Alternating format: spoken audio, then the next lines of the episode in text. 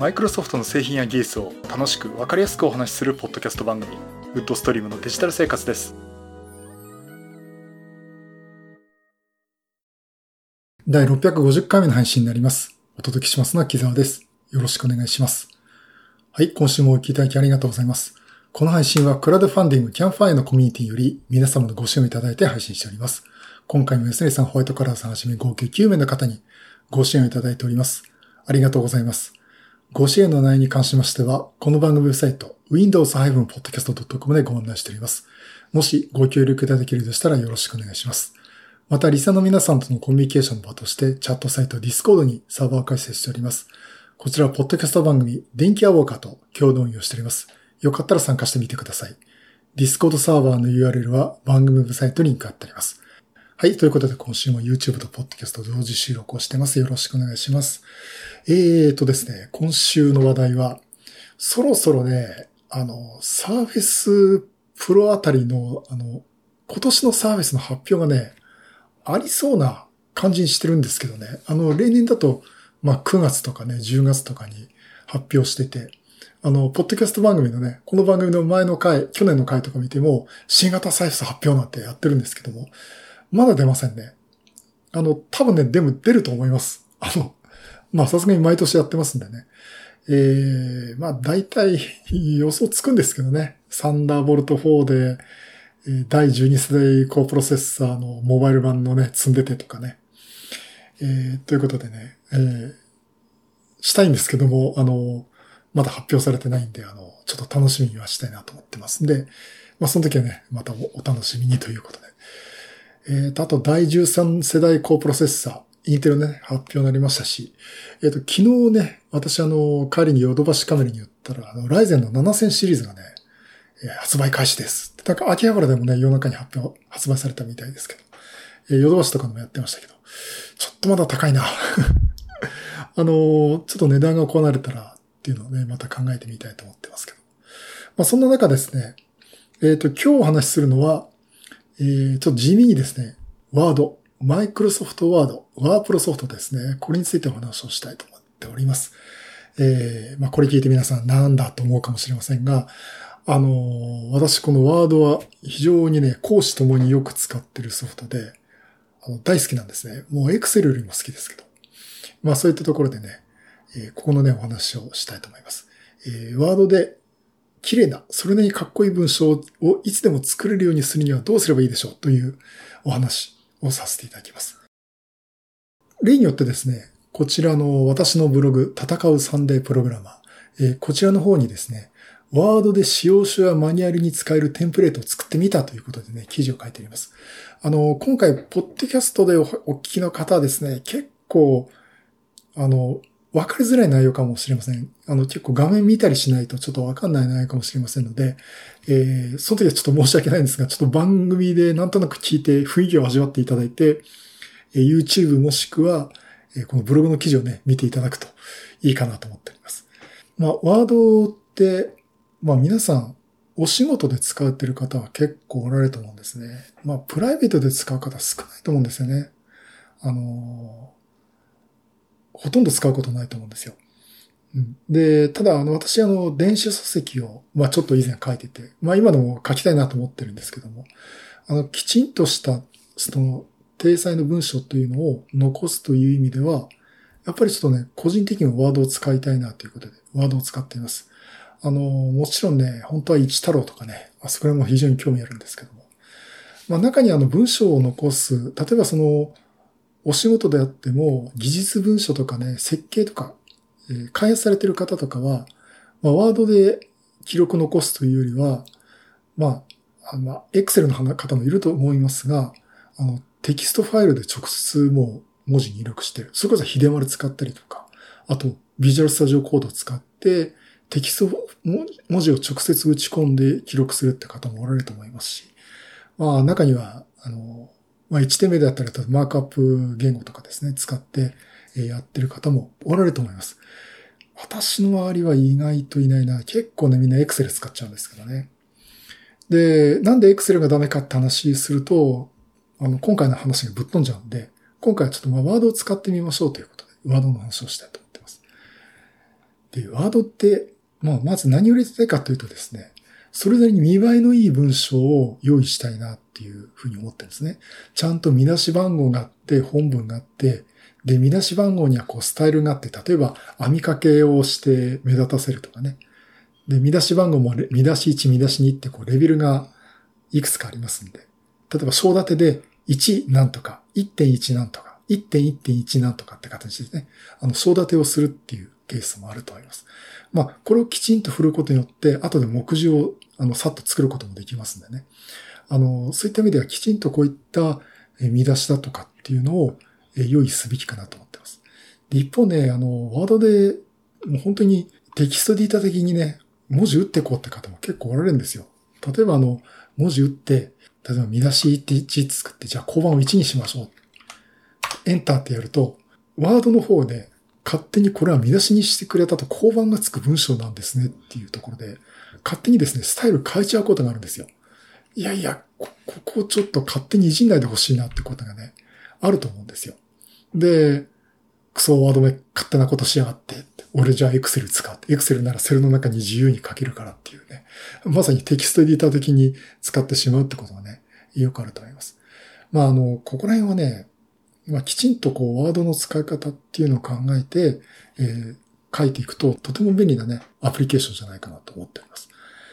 で、私がこういったことをこうやって進めているんですが、例えば、交番を作った、例えば見出し1ってとこに、交番1番。見出しの1個レベル下げたとこに 1.1。で、もう1個レベル下げたとこに 1.1.1 とかね。まあ、その下は例えばカッコ1とカッコ A とかでもいいんですけども。そういった風に見出しをきちんと振って、例えば見出し、一番上の見出しで交番2番振った後に、次の見出しが、例えば2の次が 1.1 じゃなくてちゃんと 2.1 って振ってくれますとかね。そういった親の見出しの番号を引き継いで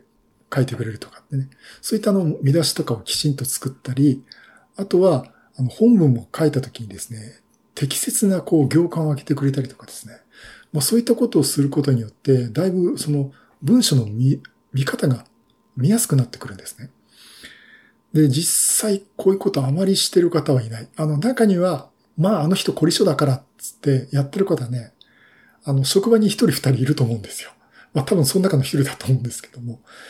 そういったところをこう決めるっていうのが、ワードのですね、スタイルっていうところで、例えば見出しについてはこうしましょう。あとこう見出し2番目はこういう風にしましょう。例えば編み掛けをしましょうとかね。編み掛けに枠をつけましょうとかね。そういったことはですね、このスタイルっていうところで決めてって、例えば書いた文章に対してこれを見出し1のスタイルにします。見出し2のスタイルにしますっていうことでね。決めていくと、きちんとですね、こう統一された、整った文章が作れると思います。で、こういったスタイルっていうのを用意してですね、こういったスタイルっていうのを用意した後に、これをワードのテンプレートファイルってことで保存しておくんですね。拡張子はね、.x、dotx。ワード普通 docx ですね、docx ですけど。dotx っていうテンプレートという形式でね、保存しておきます。で、そうすると、テンプレートを用意しておいて、そこに文字入力をしてって、それじゃ別のファイル名で保存をするっていうことになるとかであって、まあ、一度決めたフォーマットをですね、これスタイルっていうかテンプレートをですね、他の文章にも同じように使えるということができます。実際私も仕事で、ワードのドキュメントを書く。まあ結果的にいろいろやった仕事の結果をですね、ワードのドキュメントにもういくつか書くっていうことで、まあ何人かでチーム組んでたんですけども、チームメンバーにはこのテンプレートを使ってくれて、これ仕事用は仕事用で私の会社で作ってありまして、チームメンバーにこれを使って、見出しはこれを使え。で、本文はこのスタイルを使え。で、言うと、もうみんな同じようなフォーマットのものが出来上がりますんで、作成したね、ドキュメント群についても全部統一したものが作れるっていうことでね。まあ、それなりの、いいものが、成果物ができたのかなっていうのはね、ついこの前仕事でもありました。まあ、ということでね、スタイルを決めて、テンプレートファイルにして、で、それを保存してみんなで共通して同じ文章を作れるようにするっていうことをね、するとすごくいいと思いますし、まあ個人であってもね、一個こう自分で決めたテンプレートをどんどん使っていって、見やすい文章っていうかね、残すってこともできますのでね。まあ、こういったやっぱりワードの使い方、ってすごく重要かなと思っています。そこでですね、今回テンプレートというのは、用意しています。今 YouTube でご覧になっている方は画面に出ているんですが、あとまあブログの方でもね、ご覧いただくと画面に出ているんですが、こちらをですね、テンプレートファイルとして公開していますんで、どうぞ皆さんちょっとよかったら自由にダウンロードしていただいて使っていただいてもいいですし、ちょっと中身を自分なり用にね、こう、フォントを変えたりとかアレンジしてもらって使ってみてもいいと思います。ブログの方のね、記事でもリンクがありますし、これポッドキャストの方にも、YouTube の方にも概要にリンクがあります。あとは、テンプレートそのものはですね、GitHub の方に、上げています。私の方の GitHub の方で、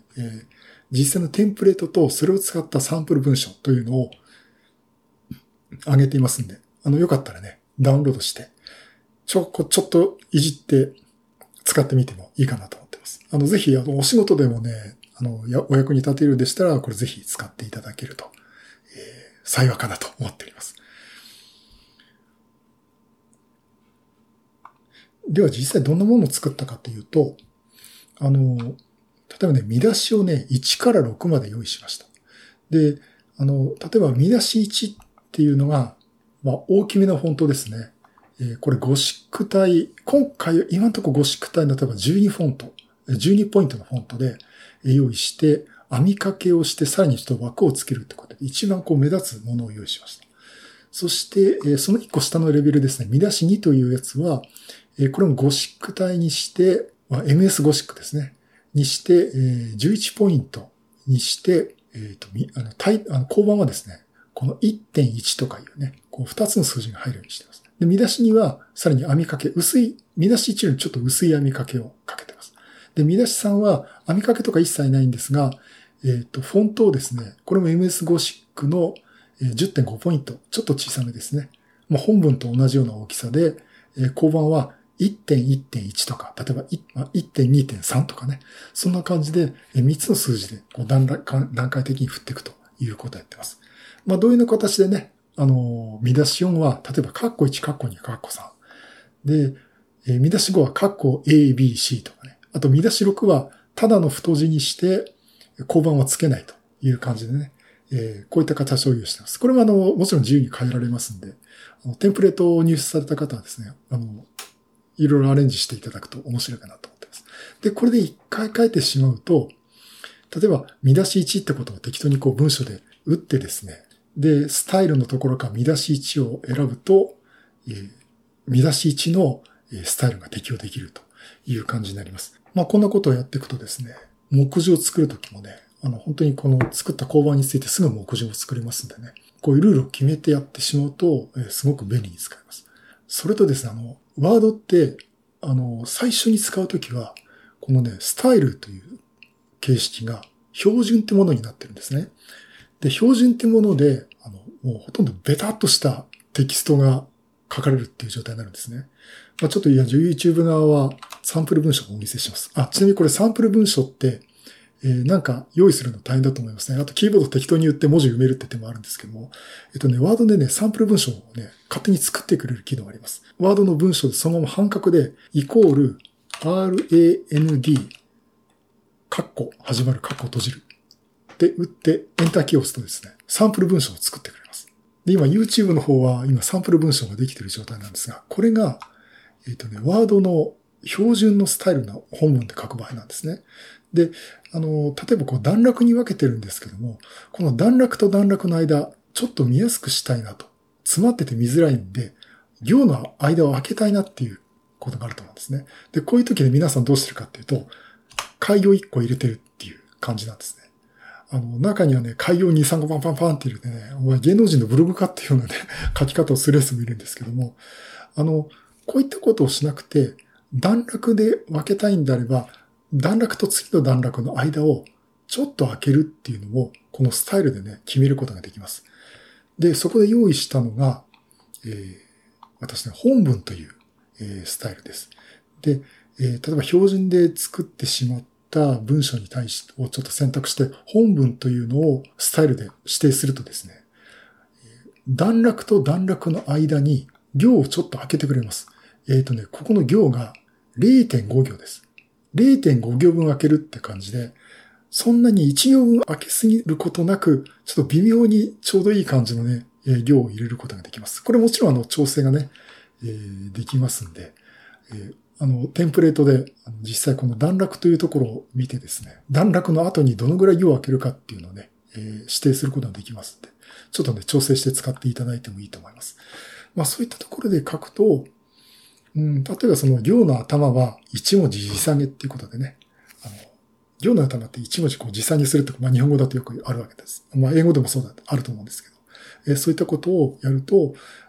実際その書かれた文章っていうのはすごく見やすくなります。見やすくなると同時に中身はともかくそれっぽく見えますということもできますんでね。こういったものを用意しています。ここね結構ポイントだと思うんですよね。それともう一つね、表がありますね。表って、ワードの表って書くと、なんか妙に行が間延びしたものが出来上がっちゃうことがあるんですね。で、じゃあ間延びしたからじゃあ行を詰めるかっつって、Excel みたいにこう詰めようとしても、なかなかね、詰まってくれないっていう。どうしてもこれ調整しても、この表のね、バーを選択してこう詰めようとして、こうドラッグしてもね、詰まってくれないっていうことがあって。なんかワードで表書くと、かっこ悪いよねって、あとかっこ悪いままにしてる方も多いですし、だからワード嫌いだっつってエクセル使っちゃう人もいるんですけども、これもですね、きちんと行を詰めるっていうことができるようになります。これって私の別のブログの記事でも、ワードの表をキュッと詰めるっていうタイトルの、まあ割とヒットしてる記事なんですけどね、あるんですけども、これもですね、表の中の文章というスタイルを用意しました。で、これがですね、例えばまあ、とりあえず表は作っちゃうんですよ。間延びした表でもいいです。で、表を作って、その表の中身を、選択をしてですね。で、表内文っていうのは私が用意したテンプレートにあるんで、表内文っていうのを、クリックすると、行の間をちょうど文字の高さと同じぐらいにキュッと詰めてですね、ほとんど Excel で書いてるような、感じの、スッキリしたね、表に変えてくることができます。ですから、これをやれば、実際ワードで書いた表もですね、それに見栄えのいいものになるという感じになっています。まあ、そういう感じでね、ワードで見栄えのいい、そしてこう統一感の取れた文章を作るために、まあ、スタイルを用意して、それをテンプレート化して使うというね、方法がありますんで、まあ、ぜひ皆さんもワードで文章を書くときはですね、こういった機能をね、活用していただくといいかなと思っています。ぜひよかったらこれ、私のテンプレートがありますんで、これちょっと使っていただいて、ああ、なんかそれっぽい文章っぽくなるなってとこをね、実感していただければいいかなと思っております。ぜひ、素晴らしいソフトなんでね、ワードをね、使いこなしていただくといいかなと思っています。あとね、まあ、Excel でね、文章作るっていうのもね、あるんですけどね、あれはね、あんまりお勧めできないんですよね。もう、なんでお勧めできないかっていうとね、本屋さん行くとそういう本がたくさん売ってます。エクセルで文章作るのやめなさいとかね。なんとかするのやめなさい系の本で、そこの話は結構出てますんで。まあ、そっちを見ていただくとよくわかると思いますし、まあ実際皆さんもエクセルで文章を作った時に、いろいろ逆に調整するのが大変だとかね、ご苦労されたと思います。あれはエクセルってのはあくまで表計算ソフトなんでね、もう文章ドキュメント作るときは、ワードであったり。まあ中にはパワーポイントって方もいますけどね。まあワードっていうのをね、どんどん使っていただくといいかなと思ってます。こう使えば使うほどね、とても味のある、素晴らしい、私も大好きな、マイクロソフト製品の一つなんでね。まあ皆さんも活用していただければなと思っております。そういうことでね、今回ちょっとワードを話したんですけども、多分ね、珍しくお仕事にはね、役立つんじゃないかなと思いますよ。少なくとも、ワードを使うのがね、ちょっと楽しくなります。それっぽい見栄えのいいものができるんで。ということでね、結構ね、私も作った文章をね、いや、木澤さんのドキュメントいいですね。いいですねっていうのは見栄えがいいのか、中身はどうなってるのかってわからないんですけども、まあ言われることありますんで、ぜひ使っていただければいいなと思っております。はい、そういうことで今回、マイクロソフトワードについてお話をさせていただきました。はい、第650回はマイクロソフトワード。仕事に使える、使用者やマニュアルに使えるようなスタイルとかテンプレートの使い方というの話をさせていただきました。まあ、ぜひこれ合わせて今の話をなんとなくこう聞いた後にですね、ブログの方合わせて見ていただくと、ああこんなことをこいつは言いたかったんだってことがね書いてありますんでね、そっちも見ていただければいいと思っています。そしてね、そうね、Excel の方眼紙の話をちょっとしちゃいましたけどね、何年か前に会社のある部門の人、まあ全然別部門ですねの人が私に席に来て、まあ当時ね、本当フェイストゥフェイスでよく話すことだったんで、で、木田さんこれこういうドキュメントありますかって言うから、あありますよってこれねって開いたときに、その全然別部署なんですよ。例えば同じ設計部門とか開発部門じゃない、まあ経営層のですね、財務とかそういった総務関係のね、方が来られて、話したときに、私画面開いたんですね。あ、これドキュメントこれいうの用意してますって見せたら、ワードの文章なんですね。で、何を言ったかっていうと、その方、木田さん、ワード派なんですかって言うんですよ。なんすかその派閥はって聞いたら、いや、普通、エクセル使いませんって言うんですよね。で、その人たちの部署は全員、エクセル使ってるんですね。で、だからその部署が発行するドキュメントがたまにあるんですけど、エクセルで書かれてるんですよ。びっくりするんですね。で、エクセルも本当に細かくセルが分かれてて、書き始める位置も全部違うんですよね。まあ確かに方眼紙に文字を書くっていうかね、まあ原稿用紙に書く文化とは、ね、今時原稿用紙って人もいないでしょうけど、ああいう使い方をするのが当たり前だと思ってずっとやってるって方結構おられるんですよね。ということでそれ以来木沢さんはワード派なんですね。ちょっとワード派だと思って言ってるふうに言ってましたね。まあ意地でも私はドキュメントワードで使ってます。中には複雑な計算処理っていうか、最低でもちょっと足し算でもね。計算処理が入って、そこを更新していかなきゃいけないとか、ある程度そこをやっとかないと効率が悪いとかいうのもあれば、正直 Excel を使うこともあります、私も。ただ、普通に文章を見せたいっていうときは、どんな表があっても、Word を使います。この表もね、